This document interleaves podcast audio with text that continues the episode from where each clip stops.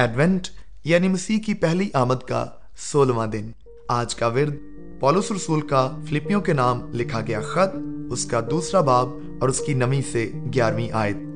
اسی واسطے خدا نے بھی اسے بہت سربلند کیا اور اسے وہ نام بخشا جو سب ناموں سے اعلیٰ ہے، تاکہ یسوع کے نام پر ہر ایک گھٹنا جھکے، خواہ آسمانیوں کا ہو، خواہ زمینیوں کا، خواہ ان کا جو زمین کے نیچے ہیں، اور خدا باپ کے جلال کے لیے ہر ایک زبان اقرار کرے کہ یسوع مسیح خداوند ہے۔ آئیے اس ورد کی روشنی میں خدا کے کلام پر غور کریں۔ آج کا عنوان ہے خدا کا سب سے زیادہ فائدہ مند نقصان۔ کرسمس خدا کے سب سے زیادہ فائدہ مند نقصان کے آغاز کو واضح کرتا ہے۔ وہ ہمیشہ واضح شکست دینے سے اپنی قدرت کا اظہار کرنا پسند کرتا تھا۔ وہ حکمت عملی سے پیچھے ہٹا تاکہ اہم فتوحات حاصل کرے۔ پرانے عہد نامے میں یعقوب کے 12 بیٹوں میں سے یوسف کے ساتھ خواب میں شان و شوکت اور اختیار کا وعدہ کیا گیا، جس کا ذکر ہمیں پیدائش کی کتاب اس کے 37ویں باب کی 5 سے 11 آیت میں ملتا ہے۔ لیکن اپنے خواب کی تعبیر پانے سے پہلے اسے مصر میں غلامی کی زندگی بسر کرنا پڑی۔ صرف یہی نہیں بلکہ اپنی دیانت داری کے باعث اس نے بہتر حالات کی بجائے بدتر صورتحال کا تجربہ کیا، یعنی وہ غلام سے قیدی بن گیا۔ لیکن یہ سب ایک منصوبے کے تحت ہو رہا تھا۔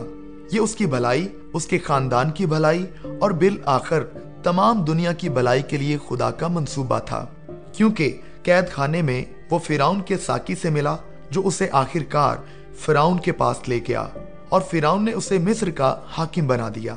اس طرح بالآخر اسے اپنے خواب کی تعبیر مل گئی۔ اس کے بھائیوں نے اسے سجدہ کیا اور اس نے انہیں فاقوں سے بچا لیا۔ یہ شان و شوکت پانے کا کیسا خلاف قیاس راستہ ہے، لیکن خدا نے اپنے بیٹے کے لیے بھی یہی طریقہ اپنایا۔ اس نے اپنے آپ کو خالی کر دیا اور پستی کی صورت اختیار کی۔ اس سے بھی بدتر بات یہ ہے کہ اسے قیدی بنا کر سزائے موت دی گئی۔ تاہم یوسف کی طرح وہ اپنی راست بازی پر قائم رہا، جیسا کہ فلپیوں کے نام لکھے گئے خط کے 2 باب کی 9 سے 11 آیت میں لکھا ہے۔ اسی واسطے خدا نے بھی اسے بہت سربلند کیا اور اسے وہ نام بخشا جو سب ناموں سے اعلیٰ ہے، تاکہ یسوع کے نام پر ہر ایک گھٹنا جھکے۔ خدا کا ہمارے لیے بھی یہی طریقہ کار ہے۔ ہم سے بھی جلال کا وعدہ کیا گیا ہے۔ لیکن رومیوں کے نام لکھا گیا خط اس کے 8 باب کی 17 آیت کے مطابق ہمیں اس کے لیے مسیح کے ساتھ مل کر دکھ اٹھانا ہے۔ اوپر کو جانے کا راستہ نیچے سے ہو کر جاتا ہے، آگے بڑھنے کا راستہ پیچھے سے ہو کر جاتا ہے۔